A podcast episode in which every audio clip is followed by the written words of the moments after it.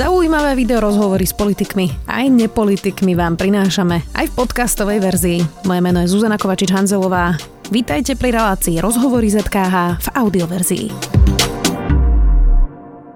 Pandémia a zatvorené školy priniesli pre učiteľov novú situáciu. Niektorí sa s ňou vysporiadali rýchlo a so žiakmi každý deň pracujú cez internet, iní len posielajú deťom kvanta úloh a rodičia sa sťažujú, že takéto učenie doma nemá žiadny zmysel.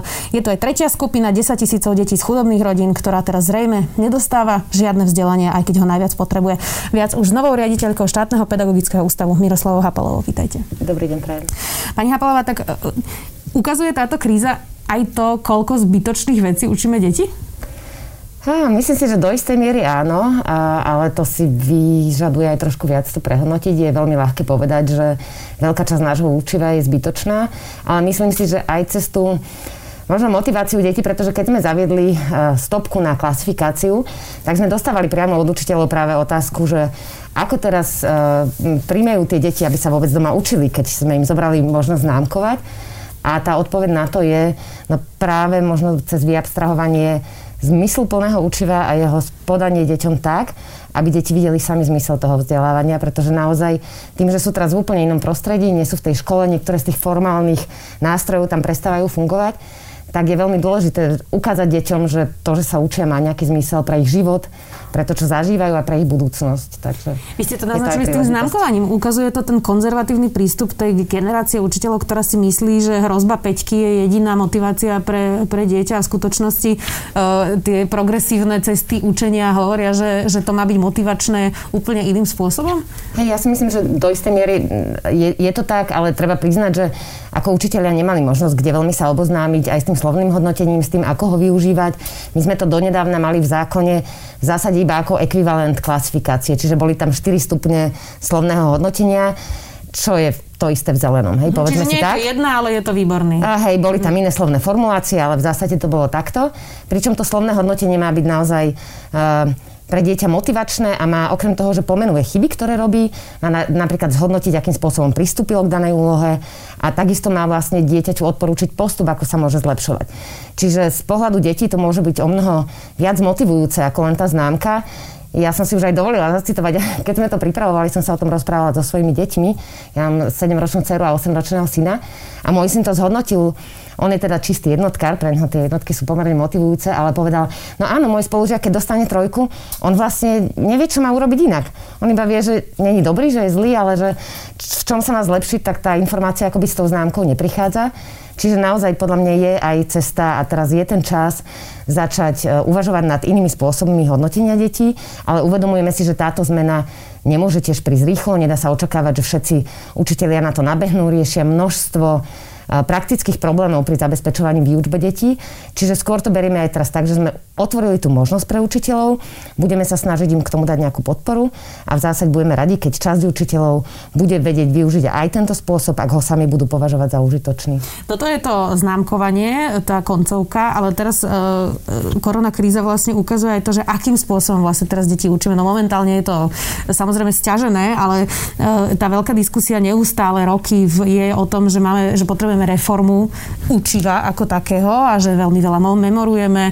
Naozaj nám vychádzajú zo škôl deti, ktoré síce vedia formálne čítať, ale vôbec nerozumejú textu. Čiže keby sme sa pozreli na to, že už pozeráme za ten roh, že už máme túto krízu za sebou, tak ako sa musí zmeniť uh, to učenie a, a urýchli to práve napríklad táto pandémia? Ja si myslím, že do istej miery to urýchli, pretože my vlastne teraz nemôžeme očakávať, že sa deti nám stretnú v septembri a my s nimi akoby narýchlo doberieme všetko učivo, ktoré zmeškali a zároveň doberieme aj všetko naplánované učivo na budúci rok. Myslím si, že sa budeme musieť systematickejšie pozrieť na to, čo je vlastne cieľom toho vzdelávania a cez tie ciele potom preusiať aj to učivo, ktoré máme v tých školách akoby naplánované, či už v rámci štandardov v štátnych vzdelávacích programoch, alebo potom v rámci učebných osnov priamo na školách. Čiže teraz je naozaj ten čas pýtať sa, čo je to podstatné, zmysluplné, s čím chceme, aby naše deti zo škôl odchádzali. A keď budeme mať odpoveď na túto otázku, tak vieme potom preusiať aj to učivo na možno to podstatnejšie a to menej podstatné.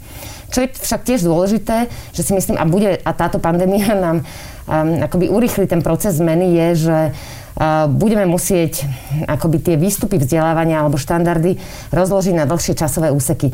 Uh, my sme tento rok um, obmedzili možnosť prepadávania, ale uvedomujeme si, že sa nám vrátia deti s veľmi rozmanitou úrovňou vedomostí v septembri do školy a chceli by sme tú situáciu uľahčiť učiteľom tým, že tie výstupy, čiže nejaké štandardy, ktoré deti musia splniť, natiahneme na väčšie časové úseky.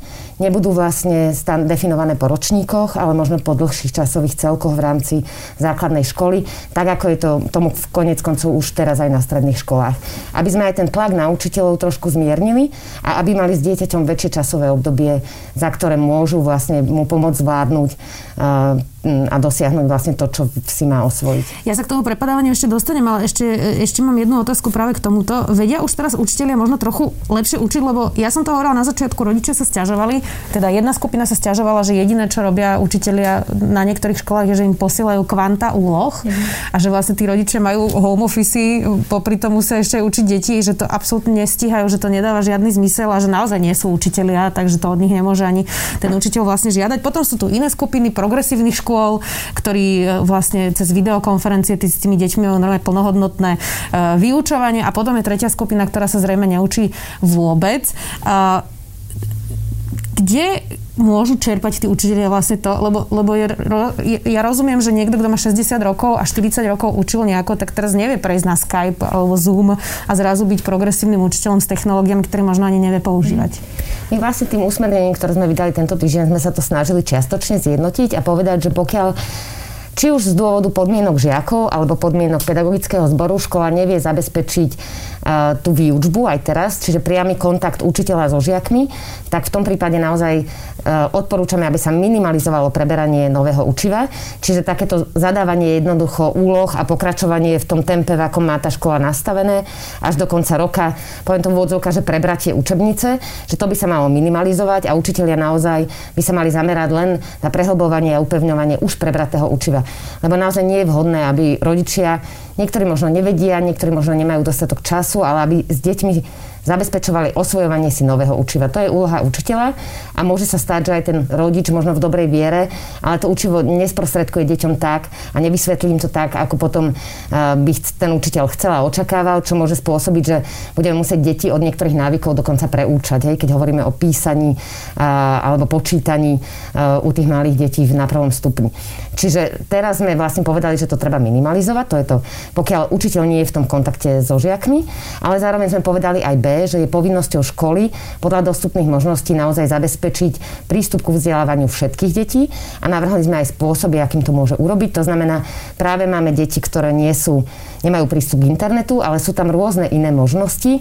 Učiteľ môže si so žiakmi telefonovať, môže im doručovať písomne tieto materiály s pomocou a využitím, ja neviem, terénnych sociálnych pracovníkov, komunit- pracovníkov komunitných centier. My sa samozrejme budeme snažiť učiteľom v tomto poskytnúť pomoc, lebo si napríklad uvedomujeme, že sú isté finančné náklady, ktoré sa s tým spájajú, s ktorými školy nemuseli rátať.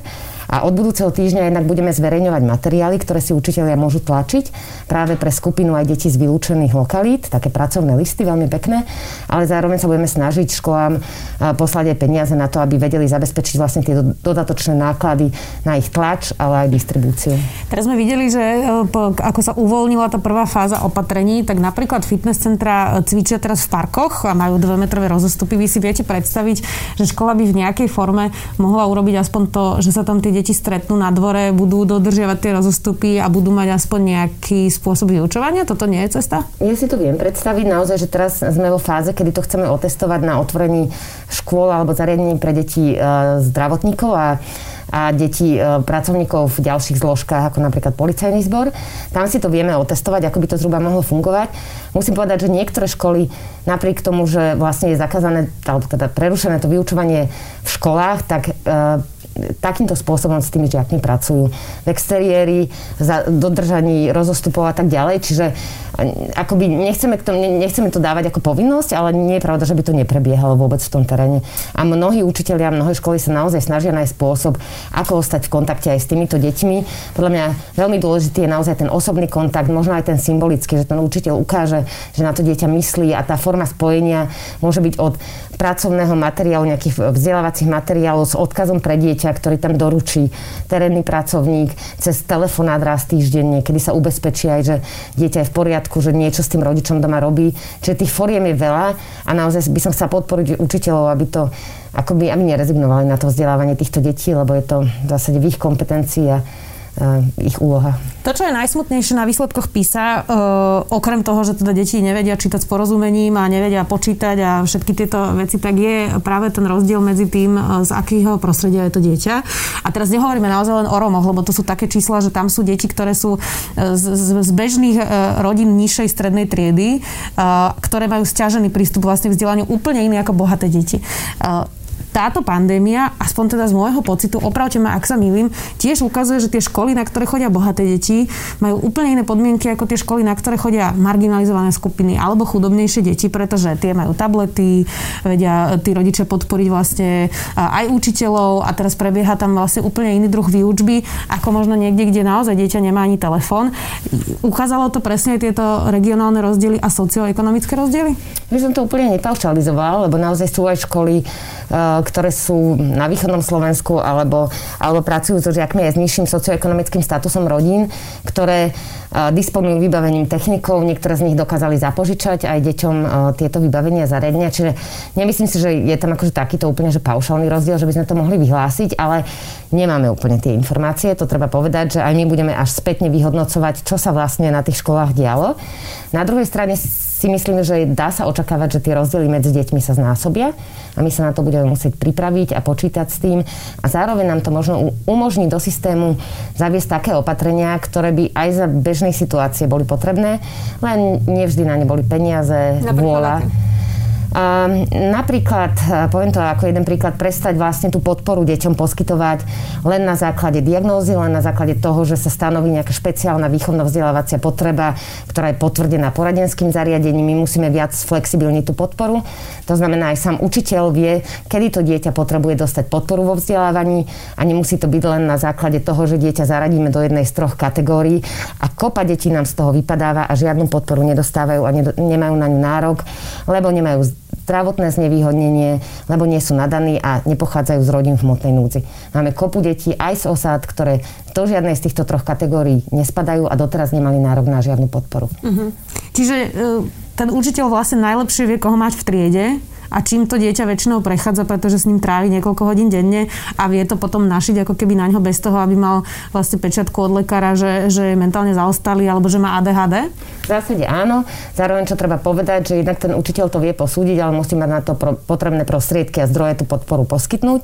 A to je zase úloha, by som povedala, štátu a štátnych inštitúcií tú podporu školám zabezpečiť. Čiže opäť tá debata o tom, či máme dostatok pedagogických asistentov a ďalších odborných zamestnancov v školstve, si myslím, že teraz bude viac než aktuálna a naozaj bude veľmi opodstatnené zásadným spôsobom navýšiť počty aj odborných pracovníkov, aj asistentov učiteľa priamo na školách, tak aby to učitelia s tými deťmi v školách zvládli. Vy ste sa práve tejto téme venovali predtým, než ste prišli do štátneho pedagogického ústavu a my keď sme spolu naposledy uh, hovorili v panelovej diskusii, tak vlastne ste hovorili, že iba päťdesiat percent žiadostí presne na asistenta pre zdravotne znevýhodnené deti uh, je, je zabezpečených, čiže v dnešnom stave iba polovica už žiadostí je vybavená, ale my potrebujeme teda asi násobne viacej. E, teraz máme krízu ekonomickú, budú na to peniaze?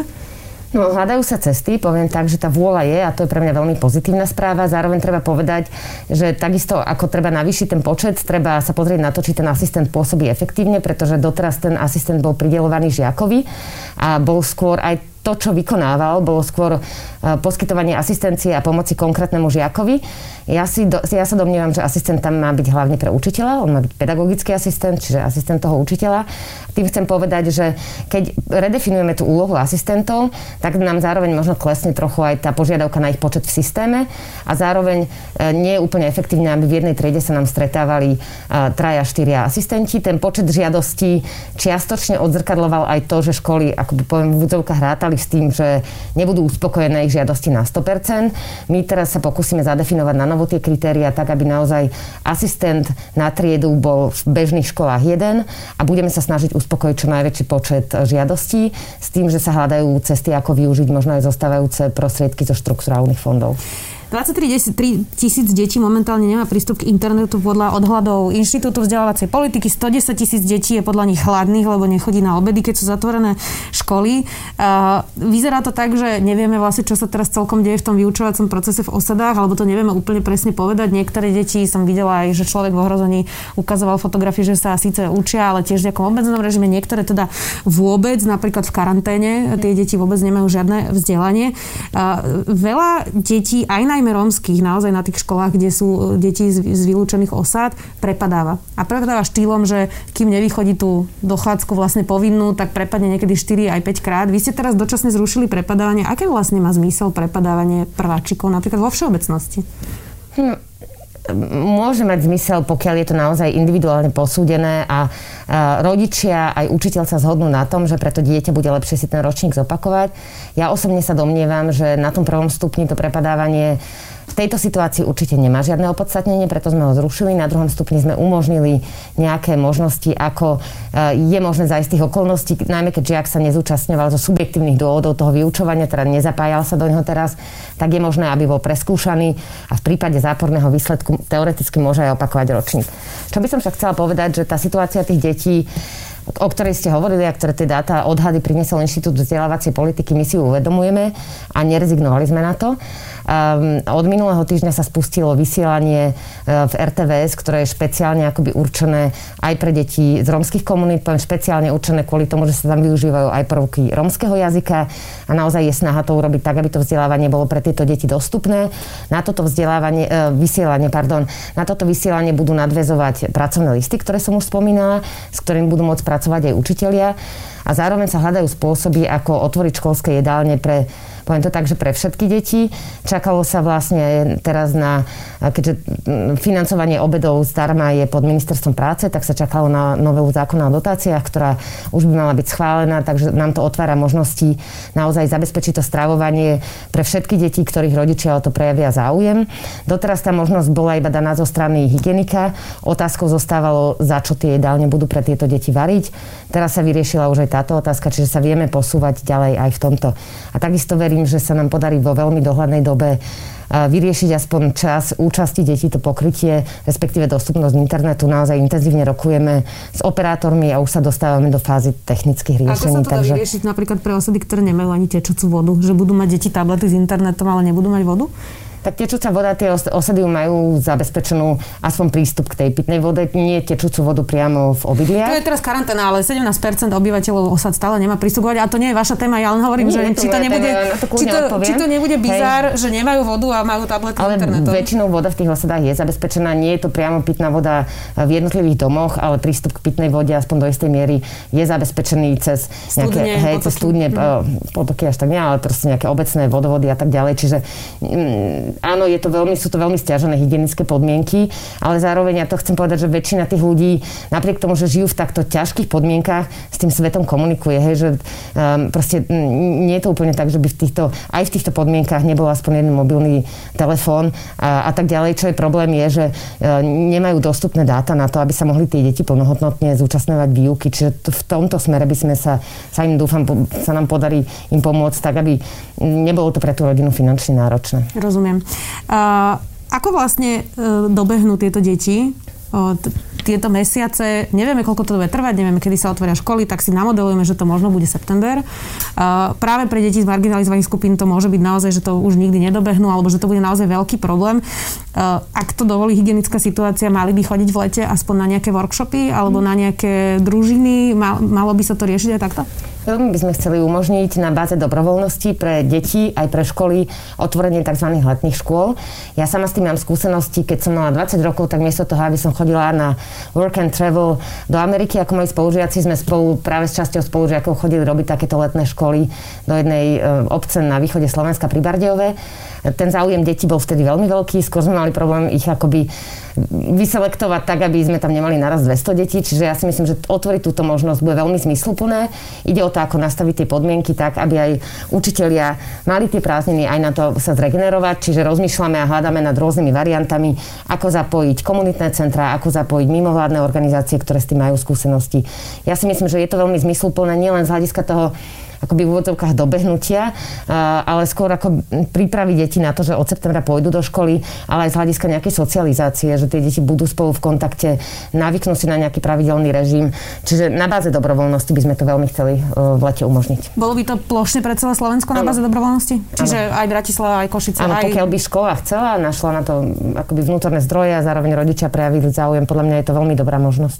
Vieme o tom e, niečo, ako sa učia teraz deti so špeciálnymi potrebami. Teraz myslím napríklad autistov alebo, alebo iné deti so špeciálnymi potrebami. Máme o tomto vôbec nejaké dáta? Nemáme o tom presné dáta, to je treba povedať, že tiež čo čerpáme sú akoby epizodické informácie, ktoré sa k nám dostávajú buď priamo od rodičov alebo od združení, ktoré s týmito rodinami pracujú. E, to, čo my sa v tomto smere snažíme robiť, je, že sme vydali jasné odporúčanie, že školskí špeciálni pedagógovia a asistenti by mali byť súčinní a spolu s triednymi učiteľmi pomáhať jednak upravovať tie úlohy, ale aj hlavne byť na telefóne a konzultovať uh, ako pomoc pre rodičov a pre žiakov, ako v tejto situácii postupovať.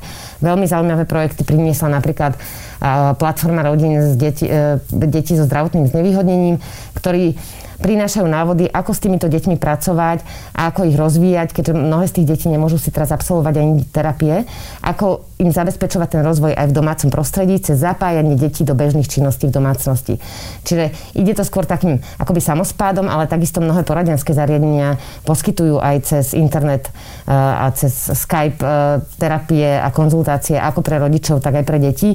Čiže nemyslím si, že je to akoby, že tie deti sú úplne ponechané na pospach spolu s ich rodinami. Ten rodič je častokrát aj tak najväčším odborníkom na to vzdelávanie detí, len je dôležité, aby v tom vzdelávaní v rámci možností napredovali a v tom by mali tam na školách, kde sú školskí špeciálni pedagógovia, tak by mali byť súčinní a nápomocní tomu rodičovi.